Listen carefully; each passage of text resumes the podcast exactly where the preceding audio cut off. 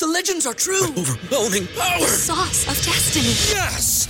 The most legendary sauce has arrived as McDonald's transforms into the anime world of WickDonald's. The greatest flavors unite in all new savory chili McDonald's sauce to make your 10-piece Wick Nuggets, fries, and Sprite ultra powerful. Unlock manga comics with every meal and sit down for a new anime short every week only at WickDonald's. Ba-da-ba-ba-ba, go! At participating McDonald's for a limited time while supplies last.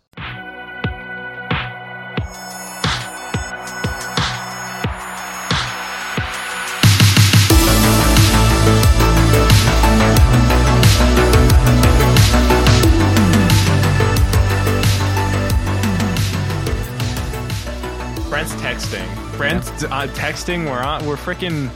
I'm He's just not even texting. He's on. I can see what he's doing. He's Yeah, no, doing let's anything. see if we have any reviews. He's We- on the brain. The thing's like we've been getting a bunch of new five stars, but just no. I We got to get more written reviews, people. We love you, but we need more written reviews. I mean, we'll take the five stars too. It helps us get Yeah. seen. Don't we not want to read the written reviews out anymore? oh yeah, because we want our 'Cause you to be to a feel patron. special. Yeah, yeah, yeah. Speaking Okay. of which, Speaking of which, what's up, bogglers? What's That- what are they? What do we call them again? The the neurons. I don't know, man. Neurons, yeah. Well, neurons is now a Make sure uh, we're going to do a quick plug for our Patreon before we get into this episode. So go check out our patron and Patreon. our Patreon. Patreon. if you Be a become a patron. patron, you can become a patron on Patreon. Yeah, Hmm. it's uh, it's pretty cool. We got some great perks. We've got some really cool tape T-shirts. Popping perks. No, we're not doing that. We've got uh, shout outs on the show. And bonus apps. I mean, come on, bonus apps, and that's like the cheapest tier. Yeah, that's has More right. content. For a dollar a month, you get Yeah. a bonus app. You can go right now and listen to two of our bonus eps that we have already out. Yeah. Interstellar yep. and uh, If it's a The, Zodiac, Zodiac. extended Zodiac. so yeah, go check those out. Yeah. And uh, I think we should get right into today's episode because it's a beefy one, boys. okay. Uh, oh, it's a beefer. It's a beefer. All right. Well, So- in that case, I'm your. Uh, I'm your. Uh, wait, no, I'll go last. I'll go last. I'll go last. Okay, okay, I'll start. I'm your uh, Baja Blast B, Bobby. yeah, and I am your bug juice B, Brent. And I am your Jonestown J Yes. Jack. Why Jonestown, Jack? Oh, I don't know, Bobby, because we're talking about Jonestown today. We, we are. So, ha- have you boys ever heard of the phrase uh, "Don't drink the Kool Aid"? No, it's they all drank the Kool Aid is the phrase. Oh, is it? Yeah, or you're drinking the Kool Aid. yeah. You don't drink the Kool Aid. I've seen that one. don't one. drink the Kool Aid before. is probably. I've always heard they all drink the Kool Aid. My mom says that a lot. or They all like, drink the Kool Aid. or like you're telling someone if you're you know too involved in something. Hey, man, you're drinking the Kool Aid there. Yeah. Uh, so basically, this is from a tragic story which ends with the death of over 900 people in the largest mass suicide in recorded history, known as the Jonestown Massacre. Fun. this is going to be a fun one, folks. Buckle yes, up. this is a dark story. Um, it's a really interesting story though, and it, it's uh, it's kind of crazy how how much of a wacky turn it takes Yeah. because it starts. Why are you calling it a wacky? it's a wacky turn because it starts off so humble and like not dark, and then just And then ends. in this- hijinks ensue and everyone dies. You know those crazy wacky hijinks. Yeah, So what do you- what do you guys- cartoon sound effects? Oh my god, this is.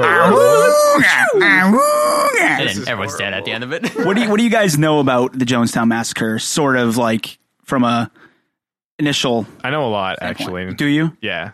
I Yeah. mean, yeah. I, I'm kind of in the same boat too. I've actually uh, seen of something, some things on this one. I was actually just recently. There's this new Netflix show called Explained. Mm, oh yes, that show looks really good. It's fun. It's eh, well, fun. It's a very interesting show. Yeah. They like really dive into stuff, and one of the ones they d- dove into is sort of like cults Yeah. and stuff, and like the, the the sort of like mindset of like cult followers and cult leaders and stuff. And one of the ones they talked about in that was Jonestown and mm. um, Jim Jones and all that. So yeah, very interesting stuff. Yeah, it's a very it's a very strange story. So I think we should start at the very beginning of Really? this story. Yes, Kind of not in want the you middle, to Tarantino and start in the middle. not at the end. We'll start in the future, go backwards. So basically, the story starts at in Indianapolis. Actually, weirdly enough, at the People's Temple. Why, why is that weird? Well, because they they ended up, most people know the People's Temple as being in San Francisco, which is where it was like gained its larger following. But it started in Indianapolis, and not a lot of people know that. Indianapolis. So, the People's Temple was an American religious movement founded in 1955 by a man named Jim Jones in Indianapolis. Jim Jonah Jameson. Whoa. Oh, that scared me. Brent's Brent's I'm assisting button Bobby with the mic. Brent's uh Brent's mic what's it called? When Mic you always- discipline. Mic Mic discipline discipline. is so good that it's it's, It's rubbing off infiltrating on me. Bobby's reading by me moving your mic stand when you weren't looking. So, so Jones used the People's Temple to spread a message that combined elements of Christianity with communist and socialist ideology, Oh, the with a huge emphasis on racial equality. damn commie. Yeah, damn was, um, racial yeah. He was African American, right? No, he was actually white. Oh, He was a white man. I Yes. thought he was. A little bit of a savior complex, as we'll come to find. Yes. So basically, the People's person. Temple was this religious group that was like mainly Christian. Started off in Indianapolis, and then in the 1960s, they established several locations throughout California, including its main headquarters in San Francisco. So at its peak, the temple boasted 20,000 members. That's a huge cult. It's a big cult, but Hmm. the uh, researchers think that it was more likely that it was like 5,000. They just kind of tried to like hype it up a little bit. Yeah. Hype it up. Hype it up. Okay, so there at the time there was a lot of strife going on in America. Um, so the Vietnam War was at its peak. Uh, there were a lot of political assassinations at the time, namely JFK, Martin Luther King, Robert Kennedy, Malcolm X, and so Shit. yes, You know, it's I don't know why it just occurred to me now. I was like, wow, that's a lot of fucking huge people That- really close right, together. Yeah, yeah. It, somehow, like in my mind, it never like kind of like connected like how crazy that. Like imagine Yeah. now, like four of like the biggest like Yeah. figures that we all know just like getting shot and Yeah. killed. Yeah, like that's in absurd. close tensions were high. One including the the president. Yeah, yeah, right, who was very beloved at the time. You know? Yeah, I'm- Yeah. I don't know. Sorry, that's just Well, like no, just yeah, it kinda is absurd. I Something mean, in that like, moment just it just struck me. Robert how, Robert Kennedy's was like wasn't it like only days? It was either days after or before uh, Martin Luther King. yeah, Yeah, I don't they were they were close together for sure. Um, Yeah, yeah, but It- that's wild, dude. Yeah, there was a lot going on at the time, including like you know civil rights marches and and all these just mm-hmm. big big things happening. So there was a lot of sort of you know tension in the country, and Jim Jones was a huge advocate for desegregation, socialism, and equality. So like okay, good stuff so yeah, far. you I know, mean, giving people things that they couldn't have yeah, power to the people. power to the people, making the the people of color feel equal mm-hmm. was a very rare thing at this time, and he was sort of a huge advocate for that. So he became really kind of powerful in this community because a lot of people looked up to him and were like, "Oh my God, this this man is preaching the right stuff." So. In San Francisco, he just looks so goofy. I'm he does look very. He This kind of looks like Elvis. Um, this is kind of weird for me to say, but he kind of looks like my Pepe Really, a little bit, Really, kinda. In this particular picture, except I've never seen him stand like like this. But uh, well, you'll see that on the Patreon. With the You can jet check black hair and the Patron? You don't have glasses. to be a Yeah. patron. But um, yeah, So he became a very powerful figure in San Francisco. He uh, he curried favor with public officials and the media, donated money to numerous charitable causes, and delivered votes for various politicians at election time that kind of leaned left. So you know, at the time, people were felt like the government was starting to, you know, feel a little bit suspicious and that they weren't treating the people fairly. So, you know, he helped people get into office that were for the people. So he had a lot of programs that helped the needy, including free dining hall, uh, drug rehabilitation, and legal aid services. So Jones' message of social equality and racial justice attracted a huge, diverse group of followers, including a lot of idealistic young people who wanted to do something meaningful with their lives. So that's kind of where you get a lot of the, you know, the the people who are really ready to go and, and sort of take action to Yeah. help social causes. So here I have a clip of uh, one of the things that Jones used to do that was kind of the first sort of sign of sketchiness, but a lot of these people who are followers didn't know this at the time. So he claimed to have powers of healing, mm. which is sort of common in some, you know, reverends out there. Like, oh, It's God can in- heal you. It's common in evangelists today. Yeah. So, yeah, but but these events, that's a red flag. so he would he would he would stage these healing events Yeah, during his sort of like sermons. And so I have a clip here that starts at two minutes if you want to play it, Brent. Uh play uh Brent play the clip. Brent, play the clip, and uh, we'll let you guys hear it at home. Brent, play the clip. Basically, this is a clip of Jim Jones claiming to heal one of his followers. Sister Ingram, you're concerned about the losing, the losing of your sight.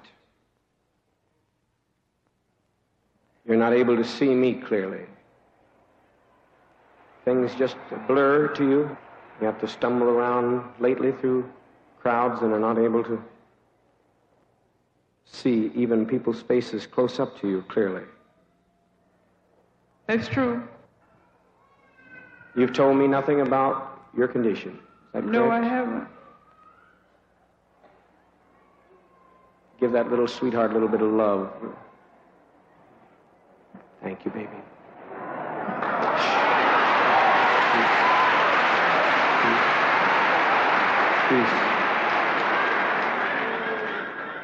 Now, take your glasses off. Let's just dare in our faith. We've seen Sister Brown here who was blind, totally healed. Saw one of our sisters blind from her childhood. It could be hysterical blindness, whatever. We're not concerned. She was blind and could not see. Now, look at my face. I'm going to hold up some fingers. You concentrate hard. I love you. The people love you. And most importantly, Christ loves you. What do you see? How many fingers? Three.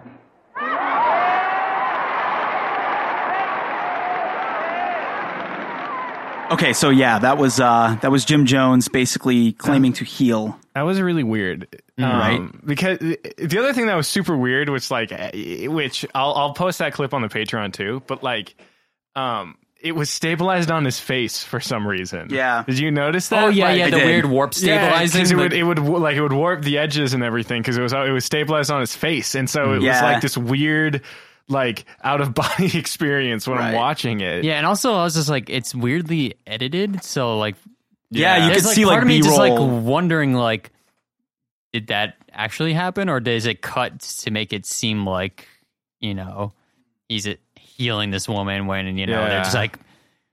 Because they don't, they never show him actually holding his fingers up, so we don't Yeah. see how many fingers he's holding up. yeah, right, it- there's clips of people clapping where you can't hear the clapping and yeah, stuff. and Yeah. it didn't look like she was talking sometimes Mm. when like i- like she would cover her mouth and then talk sometimes The, at o- the, the. OG deep fakes. yeah, dude it it's almost seemed to me like uh, like this whole thing was sort of staged Yeah. because like and even the parts that are filmed of just him it's like filmed in a way where you can only really see him you can't see the audience around him or yeah Right, it's Yeah. pretty well known that these events were, were staged. He, Okay. he- there's a lot of videos of him actually healing people on YouTube.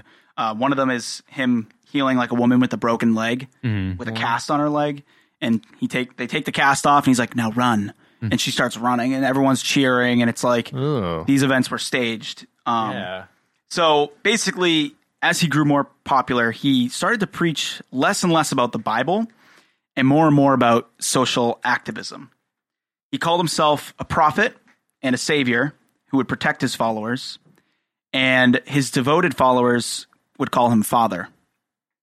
So, you know, as the church grew, many people started to give him things like their paychecks and, you know, possessions, that's weird their homes. They devoted a lot to this cause. So, yeah, it was pretty pretty strange. And Brent, I know you had said something about him uh, maybe being jealous of like Martin Luther King. yeah so kind of an interesting aspect of i mean with this guy and his you know involvement with you know desegregation and you know the civil rights movement was that he was sort of like an early comer to this movement you know trying to get things moving in that direction. But i believe you know you're, you're more researched on this bobby so you'll be able to correct me hopefully. But um i know at a certain point in time like he sort of like left back and forth from the U.S. and went to uh, some other places. And at, um, during one of these absences was sort of like when the rise of you know other yeah, the more famous you know sort of uh, civil rights figures that we know now, Martin Luther King Jr., Malcolm X, Yeah. you know all these people who like we kind of now associate with the civil rights movement sort of filled that void like when he left and sort of became the more prominent faces of the movement and Right. stuff and sort of gains you know that attention and Yeah. like focus for the movement And I think it helped for them that they were actually people of color, Right, As opposed to Jim. Jones, who was just some white guy. But he, as a result, Jim Jones like, like was really kind of pissed about this. That like all of a sudden everyone like was like giving all this love and attention to these other figures. Mean, he was like but her, like, but I was trying to save the black people. Yeah. I was their savior, like this huge sort of like white man savior complex, and like Right. this like kind of like soured him a little bit. so instead of actually caring It was about more the about movement It was himself, more about the praise and being this sort of messianic figure more than like actually helping word. people. Uh, Yes, he- Brent. honestly, Jack, thank you so much. You know, people don't give me enough credit for my SAT prep words. Yeah, you got some good vocab there, Brent. Yeah. it's very true. It's very yeah, true. I, I get you know I get very vociferous about my vocabulary. Sorry, Okay, so basically, all is kind of fine and dandy at this point for Jim Jones. You know, Mm-hmm. He's yeah, he he gets a little bit salty whenever you know other people are kind of uh, taking his praise. Mm-hmm. But things were pretty good until this point. It all started to change in 1973 when Lester Kinsolving, an editor for the San Francisco Examiner, wrote an eight part series of articles which documented allegations of physical abuse, sexual abuse, mind control tactics, and forced druggings by the People's Temple. So I have here uh, one of the articles, one of the head uh, article titles, which is why Jim Jones should be investigated. So Jones prepared an emergency contingency plan for responding to the police or a media crackdown.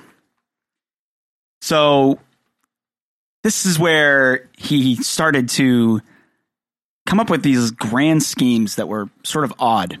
So he had a couple of different plans if, you know, the media caught what he was doing or if the police decided to raid his, you know, the People's Temple and get to the truth of the bad things he was doing there. So one of the plans was fleeing to Canada, and one of the other ones was fleeing to a Caribbean missionary post, such as Barbados or Trinidad. So for its Caribbean missionary post, the temple quickly chose uh, Guyana.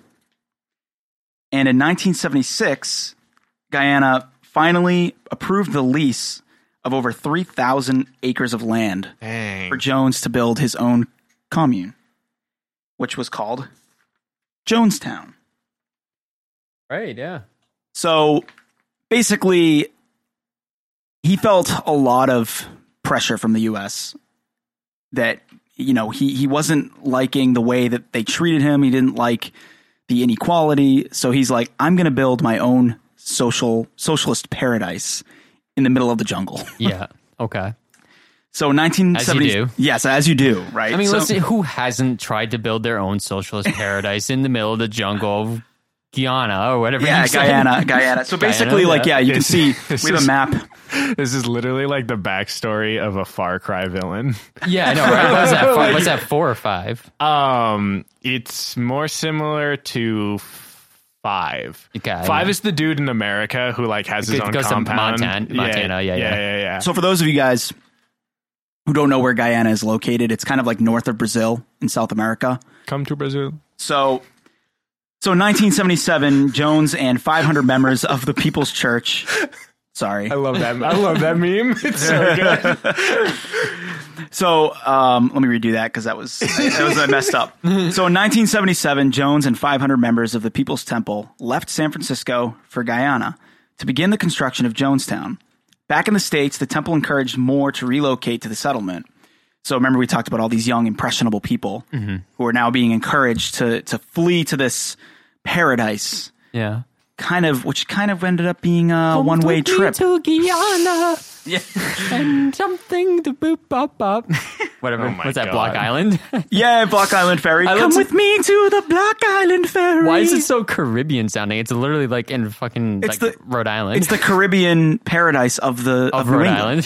what are you talking about? You've never heard those ads before? The Block Island ads? Go Block me Island. to I don't, Block know where, I Island. don't know where Block Island is. Block Island is south of Rhode Island, Mm-hmm. and it's uh it's like this like island paradise where you can go like scuba diving. Island paradise. It's like it's like a also sh- south of Rhode Island. Yeah. yeah, it's like It's a sh- it's a shittier Nantucket, you know. anyway, so Jones Jones saw Jonestown as both a socialist paradise and a sanctuary from the media scrutiny. Jones wanted to construct this model community for the rest of the world to look at and sort of be like, "Oh wow, socialism works and equality is possible." So Anything is possible. So many members of the temple believed that Guyana would be a paradise or a utopia. But once Jones arrived, Jonestown life significantly changed. School study for the 300 children living there and nighttime lectures for adults turned into Jones' discussions about how revolution and enemies were sort of coming for them.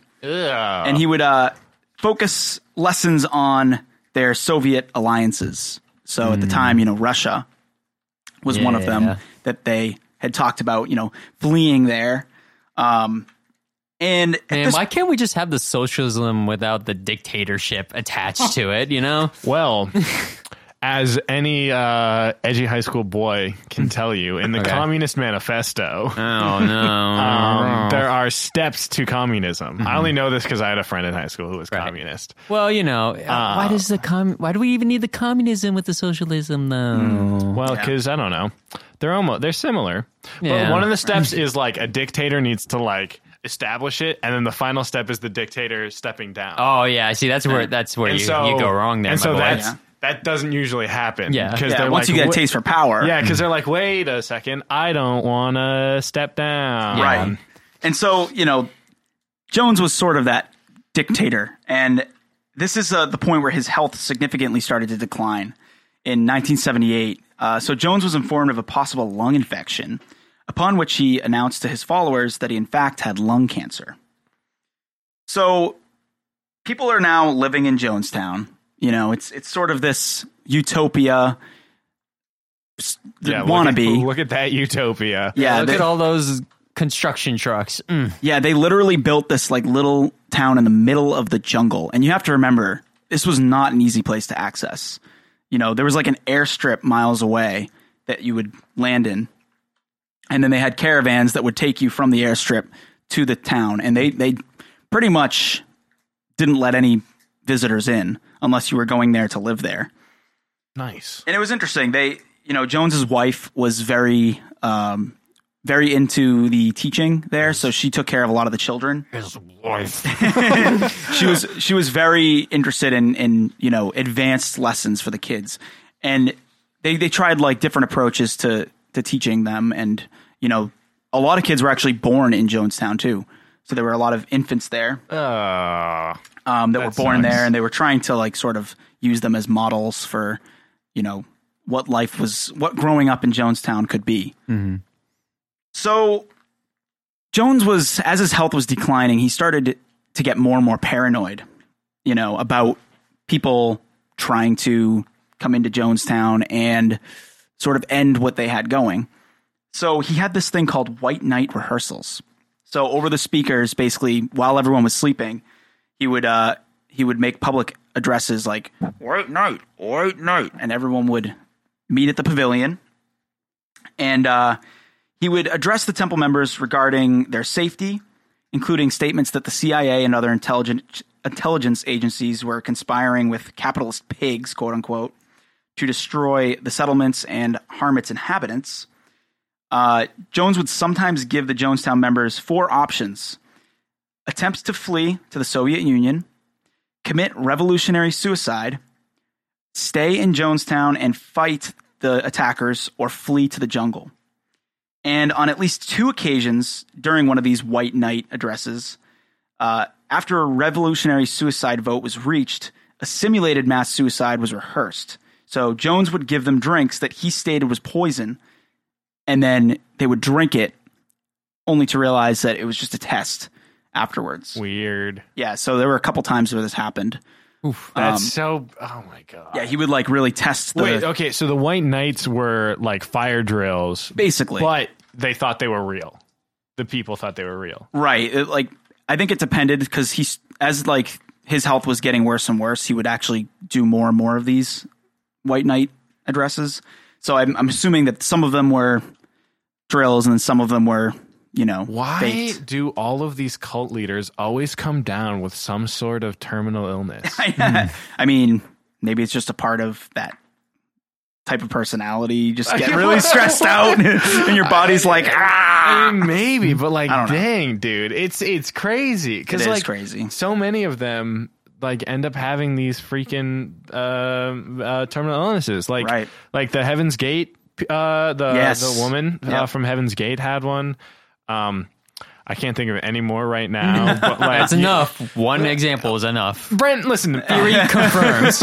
Well, okay, so you might, you guys might be thinking to yourselves, like, all right, things are not looking great for Jonestown. You know, the people clearly not everybody was into it at this point, um, and there were allegations that Jim Jones would, you know, like we said earlier, uh, with the People's Temple back in San Francisco, he would forcibly drug people, he would try to mind control people.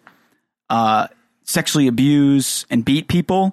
And this was all confirmed by his stunt, his son Stephan Jones later on. Like all those things actually happened in Jonestown. So you might be thinking to yourself, why the heck didn't these people leave? You know, why didn't everybody say like, screw this, I'm going home? because when you're in the middle of the jungle, where are you gonna go? Yeah, well, there are a couple of different reasons for people staying. Um, one of the big ones is that Jim was really, really good at using fear as a motivator. So he really convinced these people that there was no other option. Um, some of the examples of that are like one, like Jack said, there's nowhere to go. You're in the middle of the jungle. Yeah. You need the only way out is to get through his guards who have guns.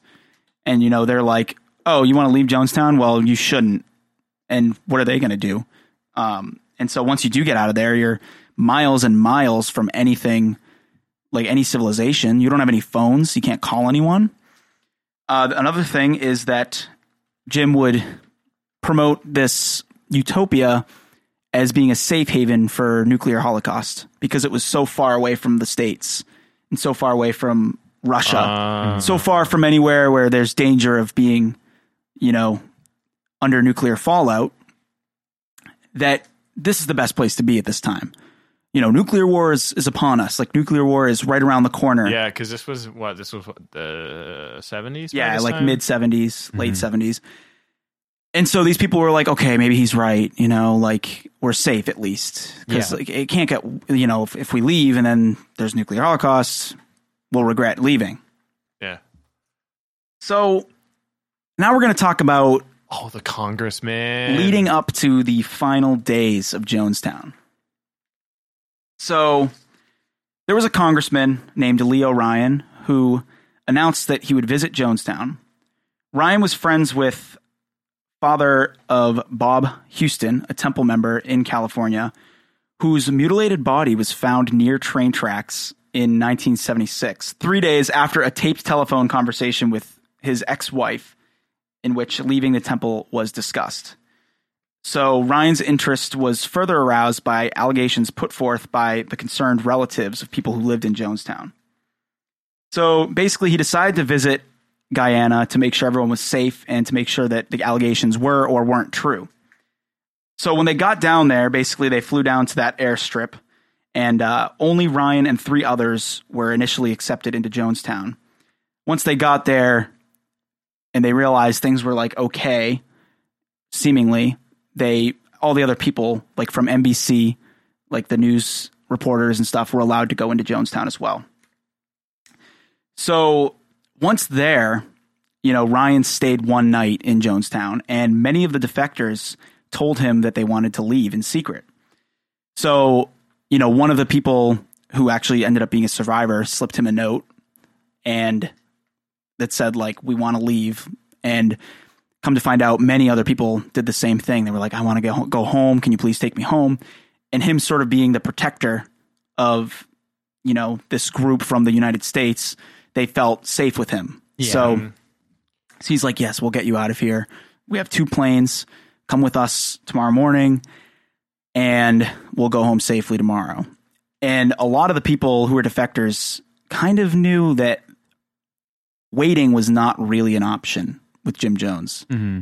They felt a lot of tension with the U.S. now being in Jonestown. So you know, they they were like, we have to leave tonight. And Congressman Ryan was like, no, we're going to stay here. It's okay. We're going to find everyone who wants to go home and we'll bring them home tomorrow. So Congressman Ryan actually did, you know, interview a lot of people and ask them. And there were a lot of people who said, like, I love it here. This is the happiest I've ever been. I want to stay. But there were also many people who wanted to leave. And their thought is that a lot of the people that said they wanted to stay were sort of felt pressured into saying that. So not everybody. Yeah, I mean, it's it's funny how much of this stuff also rings true of like sort of like abusive relationship type stuff, Yeah. where it's sort of like the vicious cycle of like you know like oh you, you can't leave because if I leave they're gonna do something to me. So Exactly. like uh, outwardly like oh everything's great, you know, oh it's so good, and then it's like get the fuck out of here. Yeah, you I mean, even like, the people who said they were to leave, they knew something was coming. It's like we have mm-hmm. to leave tonight, or else Yeah. we're to die. Yeah, Like we're not to get away with this. Mm-hmm. But yeah, you're right. It's kind of that like weird Mhm. pressure of being in this mm-hmm. situation where you're kind of stuck. So the next day, while most of the Ryan delegation began to depart on a large dump truck to the airstrip, Ryan stayed behind in Jonestown to process any additional defectors, which were growing by the minute. So as mm-hmm. people were leaving, you know, a lot of people were like, "Oh, I'll go too," mm-hmm. Mm-hmm. and emotions were running very high. You know, they wanted to take the kids home because there were a lot of children here that that felt were unsafe. So, you know, people are like, "My baby, my baby!" Like, don't don't take my baby. Okay, so people were starting to leave. Emotions were running high, and shortly after the dump truck left, one of the temple members grabbed Congressman Ryan while wielding a knife and tried to like slit his throat. So there was a little scuffle, um, but nothing actually happened. It kind of freaked Ryan out though. Uh, yeah. So Uh, maybe I Yeah, would be a little it freaked out too. probably would As a knife wielding asshole, I would also be freaked out. yeah, Brent got a knife, and uh, now he's a knife Yeah, I have a wielding knife in asshole. the studio with me right now. Just to, I, that's why the energy level is real tense right now because I just have a knife on Brandis both doesn't Jack and Bobby times. right now. Brent, are you sure you weren't the one there? Oh, and he's got the knife I got out, the knife pointing out, at us. and uh, yeah. So maybe you should. Uh, The maybe you should just keep going with the podcast. the weirdest thing that has ever happened. I know it's so not podcast. Brent. It's so not Brent, but it's so I funny. use the open boxes, but you know, That's true. So You know. this is you know, where you this- look so, also you- threaten people. You're looking like a box there, Bob. You know. okay. So basically, after this, you know, Ryan was kind of freaked out. So he's like, "All right, you know what? I am going to go back to the airstrip," and you know, rightfully so. He went into the dump truck. So so they went back to the airstrip and you know to safely leave with some of the defectors. When all of a sudden they were about to take off, and a tractor with a trailer attached, driven by members of the temple security squad, arrived at the airstrip and approached the planes. When the tractor neared within proximity of 30 feet, they opened fire with shotguns, handguns, and rifles. This killed Congressman Ryan and some of the NBC employees. So, as you see, we have a picture on our slideshow of the attack at the airstrip. And so obviously this is uh this is not good. This is uh Jim Jones told his security to go kill these people. And basically this is where things took a really dark turn because now there was no way out. You know, Jim kind of put them in a situation where now they were enemies of the United States because they killed a congressman. They mur- Yeah. they straight up murdered this congressman, Yeah, you, you- giving the people no choice but to either flee or do what Jim wanted them to do, which in this case was commit a revolutionary suicide pact where everyone in the People's Temple living in Jonestown would all kill themselves at once. So he convinced them that due to the death of Congressman Ryan, they wouldn't survive a government attack. He convinced them that the mission of Jones, Jonestown had now failed. There was nowhere left to go. Uh, they, he convinced them that it was better to die, to lay your life down and die in peace, than to have your life taken from someone else. Um, and a lot of these people kind of felt like they had no choice because they were all malnourished. You know, he was underfeeding everybody, and there was no way to sustain their life to feed the children. And, you know, a lot of people who felt strongly about this movement felt like it was a, a big act of revolution, big rebellion.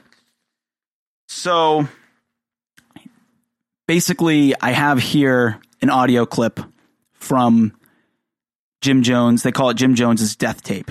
And it's a clip from the events leading up to everybody drinking cyanide laced Kool Aid, No, Kool Aid laced Quote, unquote. cyanide.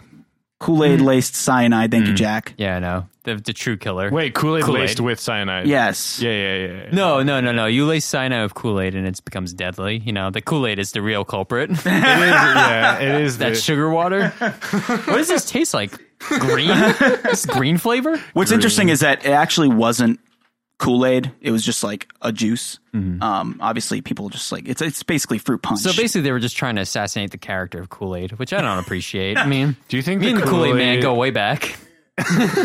Do you think the uh, the Kool Aid PR people are like, fuck? Fuck, dude. Damn it! Fuck. No, it wasn't even Kool Aid. guys, it wasn't us. Maybe that's why they invented the Kool Aid Man to reinvent their image. Like, no, it's cool, man. We've got this like hip dude who busts He's your cool. fucking Oh, walls. Yeah. Yeah. This is basically a clip of Jones convincing, in the middle of convincing the people to lay down their life for him.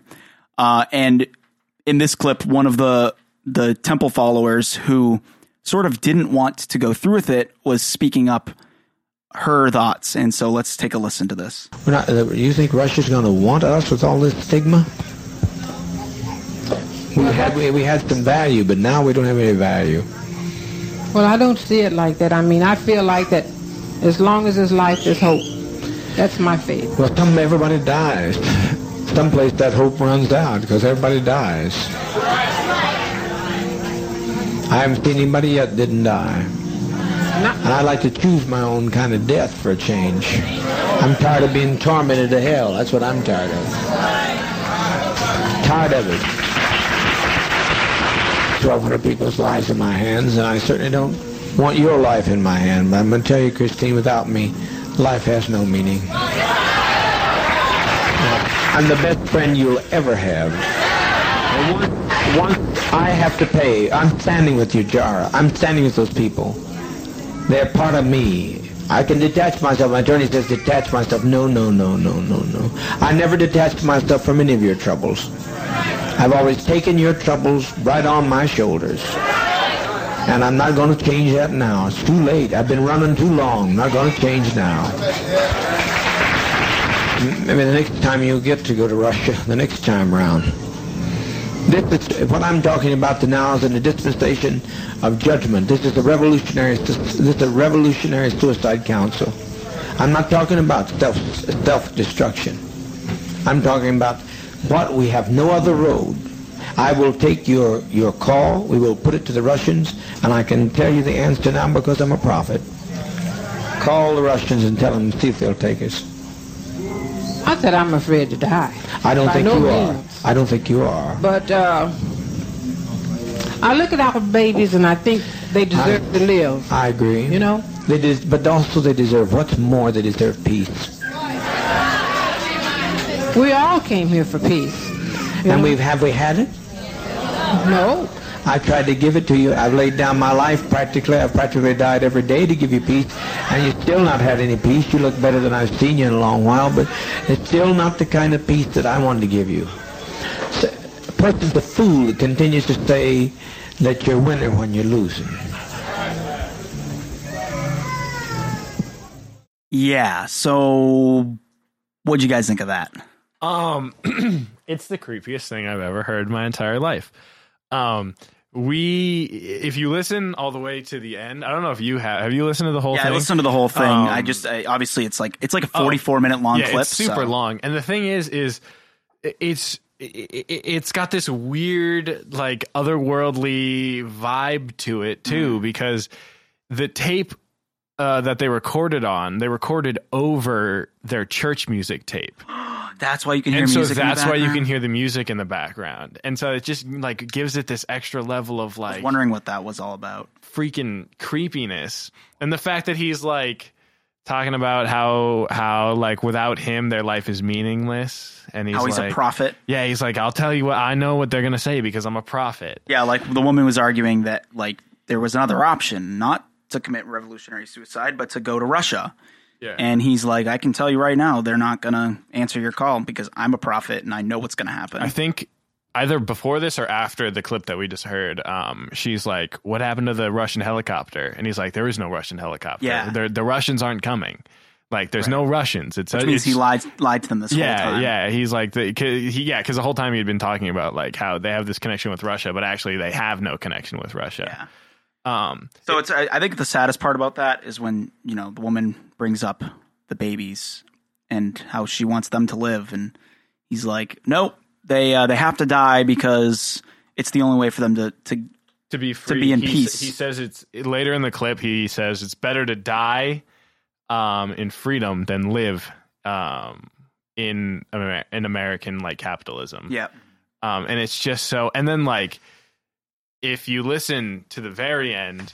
Um, you hear freaking Zach's over there laughing at something, laughing at something. Yeah, you think though- mass suicide is suicide's funny? funny? Yeah, Zach, you think it's funny? What the heck, Zach? That's fucked up. That's fucked up. Stop. Stop. Um, so if you listen to the very end, Mm-hmm. um, you can hear children crying.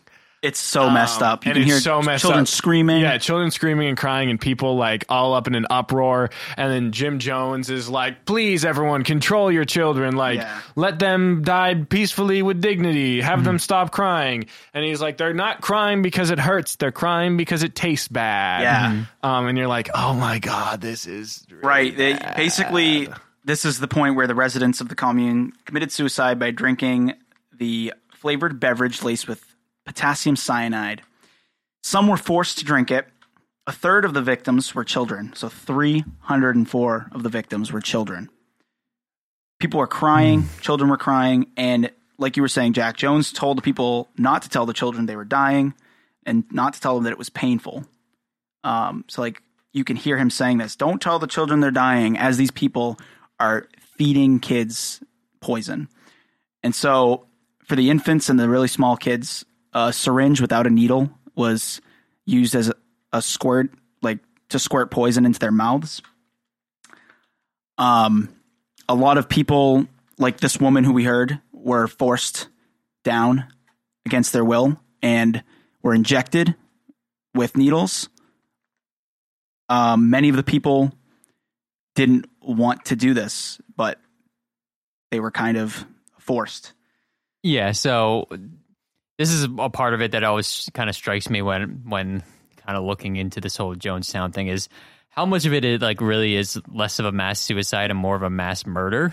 yeah. Like everyone kind of characterizes it like, oh, they all drank the Kool Aid and killed themselves, but it's like that's not really the whole story. Like it's really a lot of people were forced to kill them, quote unquote, kill themselves, or were basically murdered, like you said, were injected like against their will. So it's to me like co- co- um, categorizing it as a mass suicide is sort of like a disingenuous representation of what actually happened there. I believe Yeah. I believe it was a mass murder. Yeah, absolutely. I think that even the people who did willingly drink the Kool Aid, Mhm. a lot of them probably felt like they had no choice. Yeah, You know? exactly. You know, You're underfed. You're in this situation where if you don't, you're going to I either mean, be you just forcibly witnessed like them like murder, or maybe not like eyewitness, but like you know that like they just murdered like Yeah. like a congressman and like a bunch Yeah. of news reporters. At Like the, uh, at that point, like how do you not just assume like if you don't go along with it, you're dead anyway? You yeah, know, at mean, the there's people- beginning, they uh, at the beginning of the the audio clip, they he, he the first thing he says is like, "The congressman is dead. The congressman is dead, and we have, and then the Americans are coming. We have to go now." Um, and it's just so it's so deeply haunting. Yeah, I mean, another part of it too is um, like there were people standing around the pavilion with guns, Mhm. like his security, like Jim Jones's security. And what are you going to do in that situation? yeah, You know, Yeah. try to run. yeah. I mean, and like you said, if you're malnourished, like how do you think you're going to be able to escape? Like if you're too weak to even like run away, you know? Yeah, I I, know a lot of the survivors were um, people who like hid around Yep. the compound, who Mhm. like didn't um, were people who like knew what was going on and just like didn't go to this meeting. Yeah, um, and hid elsewhere. right. Um, I think there. I, I have to imagine that some people faked being dead. I can't imagine that. Like I, I, all I could think is that if I were in the situation, I would take the drink and pretend to drink it and just lay down. yeah, but what?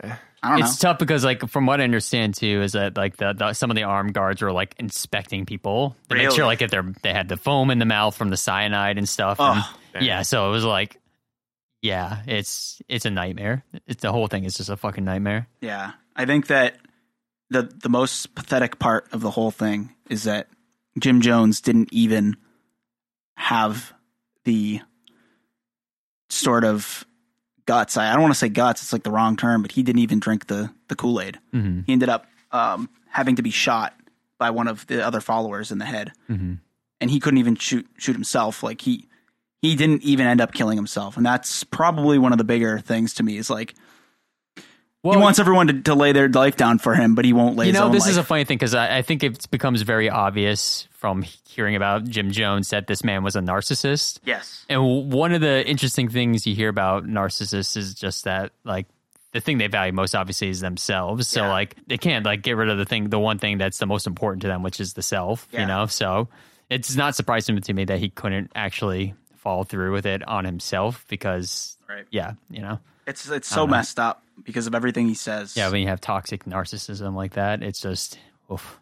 like he wants all Well, these. good thing we don't have any people like that nowadays with toxic narcissism. God, we don't have to worry about that anymore. Yeah. A Jack. plus topical humor. Ooh, Yeah. biting social commentary. Yeah, I am obsessed with myself. Yeah, that was directed at Jack in case you were wondering. Yeah. yeah, it's biting. I'm not Yeah. gonna lie, it Yeah. stings. Now, if you're following along on Patreon, there are some really dark images that I'm we not have. putting these on Patreon. Uh, I don't think I want to. yeah, these on probably not a good Patreon. idea. These one, yeah, we're we're looking at some. If you've ever looked into the Jonestown thing at all, the, these are probably the images you see because it's If just you- so stark if you and really terrifying. want to to see it, you can Google it. But I'm, I don't think I want to put those. Yeah, This there's some one we pretty may famous show. pictures. Yeah, this one. This one sees. Yeah, this- So we have one of the, a lot of the victims, not even close to all of the victims. yeah, there was almost a thousand people. Yeah. at the end of there it. There were over 900 people who who ended up dying in this situation and it's just completely tragic it's so sad like i watched a documentary about it um the other night it was a really good documentary horrible acting it was like one of those like oh, but they had dramatizations Yeah. in it and stuff. I hate recreated dramatizations. it was so badly acted but Mm-hmm. the documentary was really informative and uh it really did feel like you kind of got to see this progression of how things went um and it's so sad at the end of it i was like oh my god this is this really happened like how did this i can't even imagine i can't even imagine it 300 kids who did not know what they were in what situation they were in yeah, they didn't had no choice in the matter. You know. Oh, yeah. it's horrible. So that's the whole story, basically. Um, there were survivors, like I said. Jim Jones's son survived, and he's kind of around to tell the tale. Right, wasn't it the the situation there was that uh Jim uh, uh his mother Yes. um Jim Jones I don't actually know her name I forget her name too. yeah. um but uh yeah his, Jim Jones' wife basically sent their son away cuz she kind of had an idea of like what was coming Yeah, she said so. Basically, he was like part of this like basketball team that a bunch of the younger guys in the in the town started, and they had a chance to like play against one of the Georgetown like basketball teams, which is a actual town sort of near Jonestown ish. So the mother sent him away so that while all this was happening, he would be spared because she felt the tension coming. Dang. And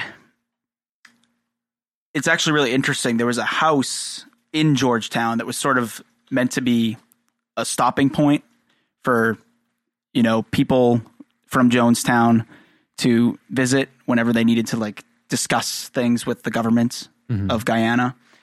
And because Georgetown is the capital of Guyana. And one of the, there was a woman who lived there who was sort of like uh, a, a zealot of Jim Jones. Like she was like a really big person in their the people's temple. And she sort of like held the ground of that house. They had a house there. She had a family there with two young kids and a daughter. And the father of that daughter, he went down to visit her and he had dinner with her. And they got the call for to commit this suicide. So the daughter casually walked the father outside. and Was like, "I'll see you tomorrow, Dad." And the dad left and was all excited to see his daughter the next day. And they went back in the house. The mother grabbed a knife, took them all upstairs, killed the two two young kids with the knife, and then they slit each other's throats, the mother and the daughter, in the house. And it's just like I can't even imagine people. The, the daughter was only 21 years old, and she just was so willing to do this for for their Yeah. cause. I don't feel as comfortable now that I brought my little goofy knife into the studio for a oh, joke. Oh, jeez, I forgot about that. No, I'm like, Yeah. I wish I just left that. I'm like, "Arr, not so fun, not so funny now. no, it's it's really sad. It's really sad. Yeah. The whole thing. And this father, you know, he's still to this day is obviously tormented by this whole situation. Yeah. Um, for people to willingly, I mean, it was it was the people who were really devoted who were willingly like not pressured to do this. Mhm. You know, um, Yeah, well, you you kind of have to like think about why because it's it, it, it's like when you so blindly think that this is the right answer for mm. life, you know, like at that point it doesn't matter essentially. and one of Jim's big arguments too was like better to kill ourselves than to to create violence with more people and you know multiply the death counts. Which is, you know, almost a legitimate point, but not really. Yeah, Yeah, I mean, 'cause life's you, a life. You could also just like let everyone go, and Yeah. then no one yeah, has there to is die. there is no there there is a you no could just violence turn yourself in, and literally no one else has to. That's a die. big part of it. I think his son has talked about this, but he thinks that his his father Jim Jones was very he had no way of leaving the earth alone. He had no intentions of leaving this earth alone. You mm-hmm. know, he was ready for his life to end. And mm-hmm. that mean everybody it meant, meant Well, yeah, 'cause everybody had to be ready. He had that lung thing too. yeah, he he knew the end was near for him and he was not going to go down by himself. Right. And so if he's going to die, everyone's got to die. And I think that gave him comfort Yeah. which is really scary to have a person like that in charge of people who just wanted to do the right thing. Yeah, who are just trying to fight for you know equality and I you think know, that's one of the big- social and economic equality. You know. Yeah, I think that's one of the big misconceptions with the story is people hear 900, 900 lives taken in mass suicide and you think, oh, wow, these people all killed themselves, so it was their fault, mm-hmm. you know? And it's like, no. Like, a lot of these people were murdered.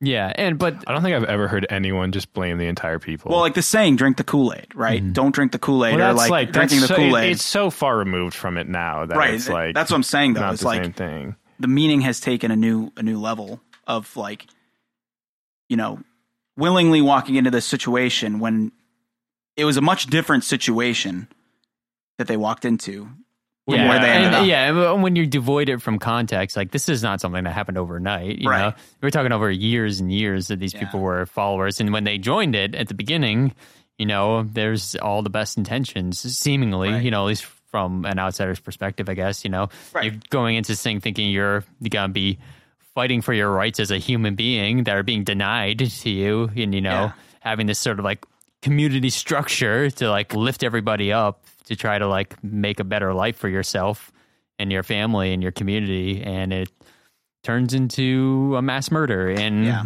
Guyana. That's uh yeah. there was a you know there was a line that that they you know had for what what morally they didn't want to like a moral line that they didn't want to cross and that line kept getting moved you know a little bit every every every year jim would push that line further and further Yeah, I and mean it's it's tough because if you're in that situation I, I hate to make it political, but like you see that now. Yeah, like the do. line of like what's acceptable what's okay is keeps getting pushed and pushed. You know, I mean, like, you know, just like everything that's going on right now. You, we right now we literally have families and children in cages at the U.S. Mexico border, hmm.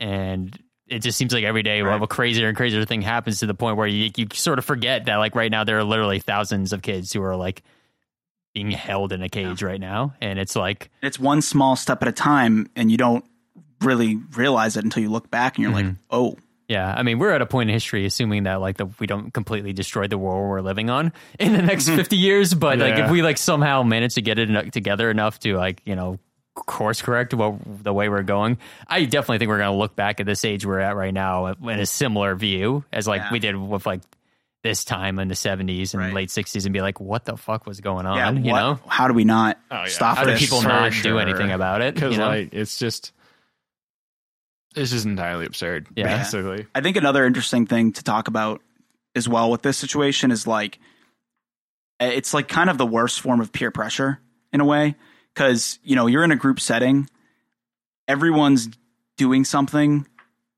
and you're kind of expected by your peers to also do this thing, and you know we we kind of talked about this uh, a little bit with uh, there was like a Vsauce yeah, Mind Field it, it was a Mind Field one where they were sort of talking about that experiment of like, um, basically, you know, they would like present these like simple math problems to Oh, a group of people, Yeah. and only one person was actually being tested, Mm. and so everyone else in sort of like the the focus group or whatever you would call it, like Yeah. the the sample group, would be presented this math problem and would purposely give the same wrong answer. yeah. And so then they, that creates this peer pressure situation for the one person who's not in on it to be like, wait, why is everyone giving the wrong answer? And a lot of people would also give the wrong answer. Yeah, To really would just- basic stuff like what's Yeah. two plus two? And everyone would be like five, five, Yeah. five. And then you get to the one person who's not in on it and they'd just be like, five? Yeah, you know, because yeah. like, because people don't want to feel left out. Yeah, Yeah. at first they start they start um like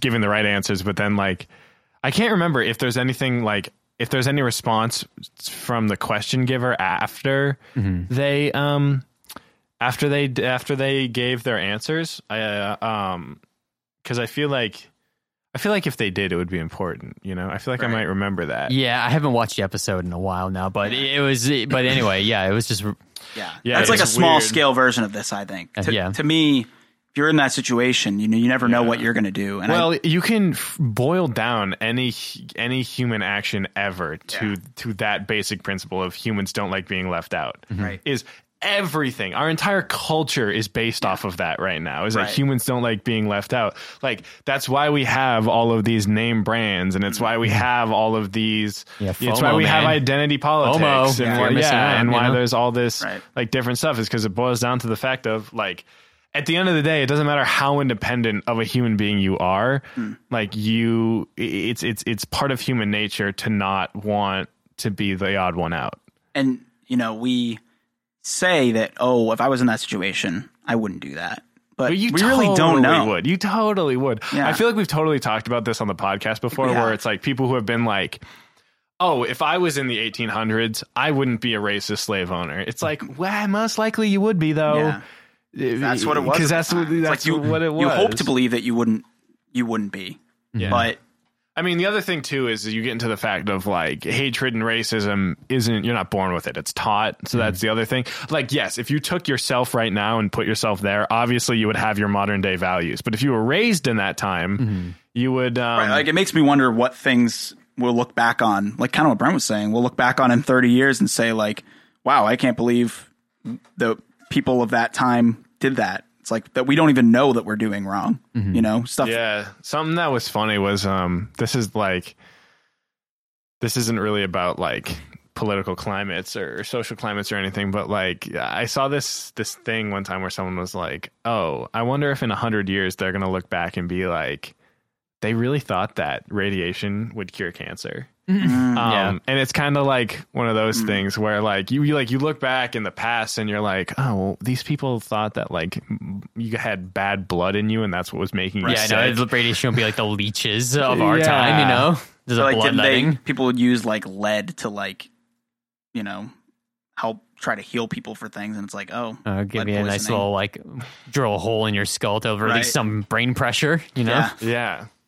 I mean, like literally, you go to the dentist and you that you have to get you have to get like an anti radiation blanket on you before you get your teeth scanned mm-hmm. because Yeah. the radiation can cause damage. And it's like, I have Wait. a dentist appointment next week. Oh, fun. really? And by dentist appointment, I mean I'm getting my freaking wisdom teeth taken out. Oh, buddy. Can we can we do a pod while you're high on your wisdom teeth medication? That'd be so funny. Okay, well, do you, I- I'm getting them out at I'm 8 a.m. your- next week. Mm. I'm your bristles toothbrush bristles B Bobby. That's sick. That's good. And I'm I wouldn't even be able to talk. Jumping It wouldn't even be that. I, I like straight up wouldn't be able to talk. Can you at least videotape it? Because that's sometimes those videos are really funny. So, yeah, that was the Jonestown massacre. Um, yeah, I mean, I I really feel like it was a mass murder. I just want people to know that. I think that that's important um, for Well, it people can be, to. it can be both. I think some people did drink the Kool Aid willingly and and under this circumstances where they were like totally in it. Um, as you can hear in the background, there's a lot of people, you know, in that audio clip that are like, yeah, like Yeah. kind of like totally I mean, fighting I for think that. I think the whole I I I don't know. I, you just obviously have to understand context. Like Right. I don't know. I think the like mass murder, mass suicide. I think it's like semantics. Honestly, Yeah. Um, like it doesn't matter what word you call it as long as you know what happened. Yeah, but that's the problem. Is I think that a lot of people don't actually know what happened. They just know kind of like the bullet points. You know, like oh yeah, a bunch of people they were a crazy cult, moved to South America, killed themselves. Right. And I think that like really removes the context. That's like really important for really understanding what happened here. because these people, a lot of them were victims, Yeah. and you know the world's not everybody sees them as victims, and that's that's why I have this picture of all the victims, not all of them, but a lot of them up on the screen. It's just because you look at this and you realize that they were real people, and they were put in this situation. and It's just so insane, and you know, I'm glad some people got out of it. Um, 'cause that's some scary stuff, and it's Yeah. interesting that there people lived to tell the tale and how crazy this whole thing seems. Um, but yeah, I mean, it all it all seems crazy when it's all over, but sometimes when you're in the midst of it, Yeah. it doesn't seem crazy. Yeah. So, but important lesson to take, I guess, you know, just be mindful, Mm-hmm. be aware of what's going on around you and try not to let these sort of things happen, you know? Don't join a cult Don't join a cult. unless it's the cult of the brain boggle. Join Yes, that. of course. Yeah. Speaking of not speaking of making sure you feel included, what are you doing if you're not a Patreon? You got to make sure you feel you feel included. Yeah, don't be don't be the odd one out. Yeah, we, we got bonus content Join that the you, Patreon. you, you just right now only a few people actually get to hear that bonus content. Don't you No. want to hear these bonus episodes I know, of Brain talk Boggle that you can only hear if you're a Patreon Like supporter? if you have any desire to go to McDonald's this week, Just stop don't. what you're doing. Take that money and give it to us. Give it to us. Because you don't even have to give us all that money, No. just a buckaroo, Just and a you get a bonus buckaroos. ep or Yeah. two. And we Two want to plus- earn your love. We want to earn your money. So make sure that you check out our Patreon and uh, our communicate with merch. us. Yeah, or communicate with merch, us. you know, if and you also just want buy our merch. Buy our merch. If you want to rep the brand, we got Bobby and Brent Yeah. matching right now. Yeah, Me and Brent are matching. We're both wearing our long sleeve brain boggled shirts, which are online now, and I, love think they're those pretty shirts. cool. I love those shirts. Yeah, they're pretty dope. Um, today my mom bought a beanie. It was del- well, she didn't buy it today, but it got delivered today. Nice. That's awesome. Um, currently, uh, b- I guess she just gave it to my sister's boyfriend Adam. So, Oh my God. So Adam, thanks for advertising for yeah, us. let's rep that uh, merch, buddy. Yeah, have Adam send us a picture. We'll post it on the gram No, on the story. No, you don't want to look at him. Okay. No, I'm just Okay. kidding. Sorry, Nah, Adam. Adam. Yikes. Nah, you're a cool guy, Adam. If you have any ideas for podcast episodes, please feel free to, to send us an email at brainbogglepodcast at gmail.com. And Yeah, it's uh, Brainbogglepodcast at gmail.com. That's Rainbow. Rainbow Cocktails, man. Um, our Instagram is brainboggled on Instagram. Our Twitter is at brainboggledpod. Uh, check us out on all those social medias. Give us a follow, drop us a like, tweet us a tweet. go check out our memes, which I don't know what the meme is going to be for this episode, but Yeah, I, that's am feeling. okay. how do we make this one Maybe funny? Yeah, I'm feeling this is kinda not a memey It's not a memey episode. one. Maybe we do something. We'll talk about it. We'll Yeah, talk we'll about talk it. about it, But yeah. um, yeah. Also, I'm doing this on pod to to hold you accountable for it. What? But I've had three people now Yeah. tell me about that they want to buy a brain boggled sweatshirt in the color that I have, but apparently it's not. It's not. Oh, right. not You've already talked to me about this before. Now it's called out on the pod. I have to do it. Yeah, my mom was like, I couldn't get the color that you have. I thought I could have sworn I added it, but I'll, I'll yeah, also Aaron of. Zach and Aaron too wanted that color. Oh. I don't know how I got it. If it's not. I think I special ordered it for you, Jack. Yeah, Mwah. but Chef's kiss. Ew, Ew, you Love you. Jack. Love you, Jack. Freak. Hey guys, thank you so much for listening to this episode of Brain guys. Boggled. Hey, I've been your Thank you for listening to this episode. Hey guys, thank you for listening to this. One. I've been We don't do that anymore. B. We don't do that anymore. Oh yeah, we don't do it at the end. We don't do Love that anymore 'cause you. We're running out of we're running out of words. All right, bye. See you next time. Bye. Bye.